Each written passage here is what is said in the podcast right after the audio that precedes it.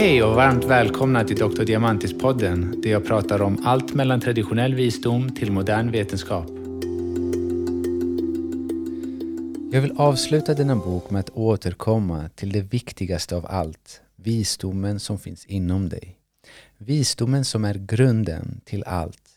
För även om alla praktiska livsstilsförändringar och arbete med att skapa goda förutsättningar för ens fysiska hälsa är jätteviktiga kan vi aldrig bli helt läkta eller i harmoni om vi inte kommer i kontakt med visdomen inom oss.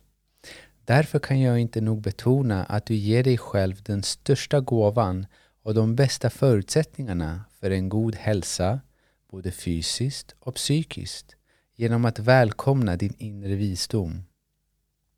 Det innebär att bejakta din heliga feminina energi genom att acceptera dig själv fullt ut. Att bjuda in den feminina kraften och hitta balansen och det mjuka flödet mellan både dina feminina och maskulina sidor.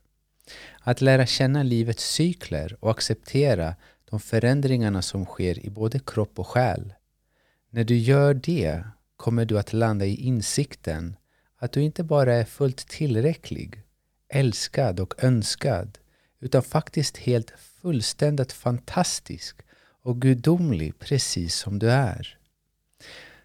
Du är mer än vad du tror att du är. Om du läst min första bok, Nyckeln till din hälsa, är du nog be bekant med termen det psykologiska blivandet. Det psykologiska blivandet refererar till att vi inte kan bli mer, större, bättre eller mäktigare psykologiskt än vad vi redan är. Att vårt beteende ofta är drivet av ett undermedvetet mönster där vi lever i missuppfattningen att vi inte är tillräckliga och därför söker bekräftelse av omgivningen i, ho i hopp om att den kommer befria oss från smärtan av det psykologiska lidandet. Faktum är att vi alla lider. Vi bär alla på så mycket smärta på ett personligt men även på ett kollektivt plan. Men vi kanske inte lägger märke till det ofta, det osynliga lidandet hos varandra. Men det krävs egentligen inte mycket för att få syn på det. Kulturellt har vi lärt oss att inte besvara andra med våra egna utmaningar och problem. Vi har lärt oss att visa vår bästa sida och dölja det som tynger oss. Social media är en förlängning av detta beteende där vi på ett väldigt kontrollerat sätt presenterar en bild av oss själva som inte alltid stämmer överens med verkligheten vi lever i. Vi försöker ofta undvika lidande genom nöje. Vi jagar upplevelser i tron om att det är lycka. Men ofta är det faktiskt jakten på nöje som förstärker känslan av det smärtsamma psykologiska lidandet. Själva nöjet är endast tillfälligt. Det är en känsla, en dopaminfrisättning i hjärnan som vi upplever som en konsekvens av en händelse.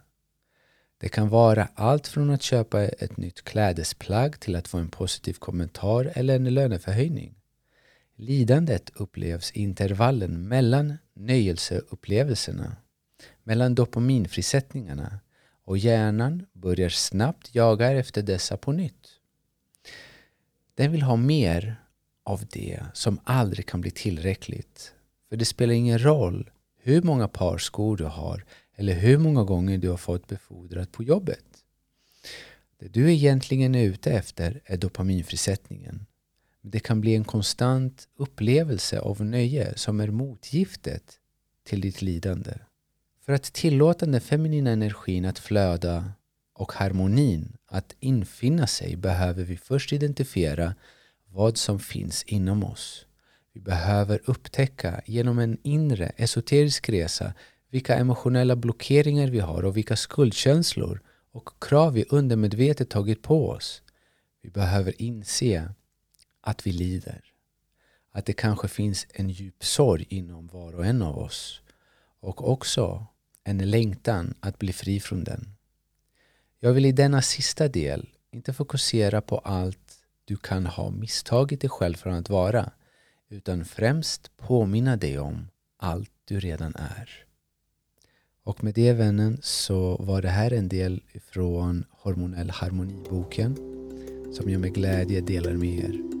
Jag önskar er allt det bästa. Kärlek.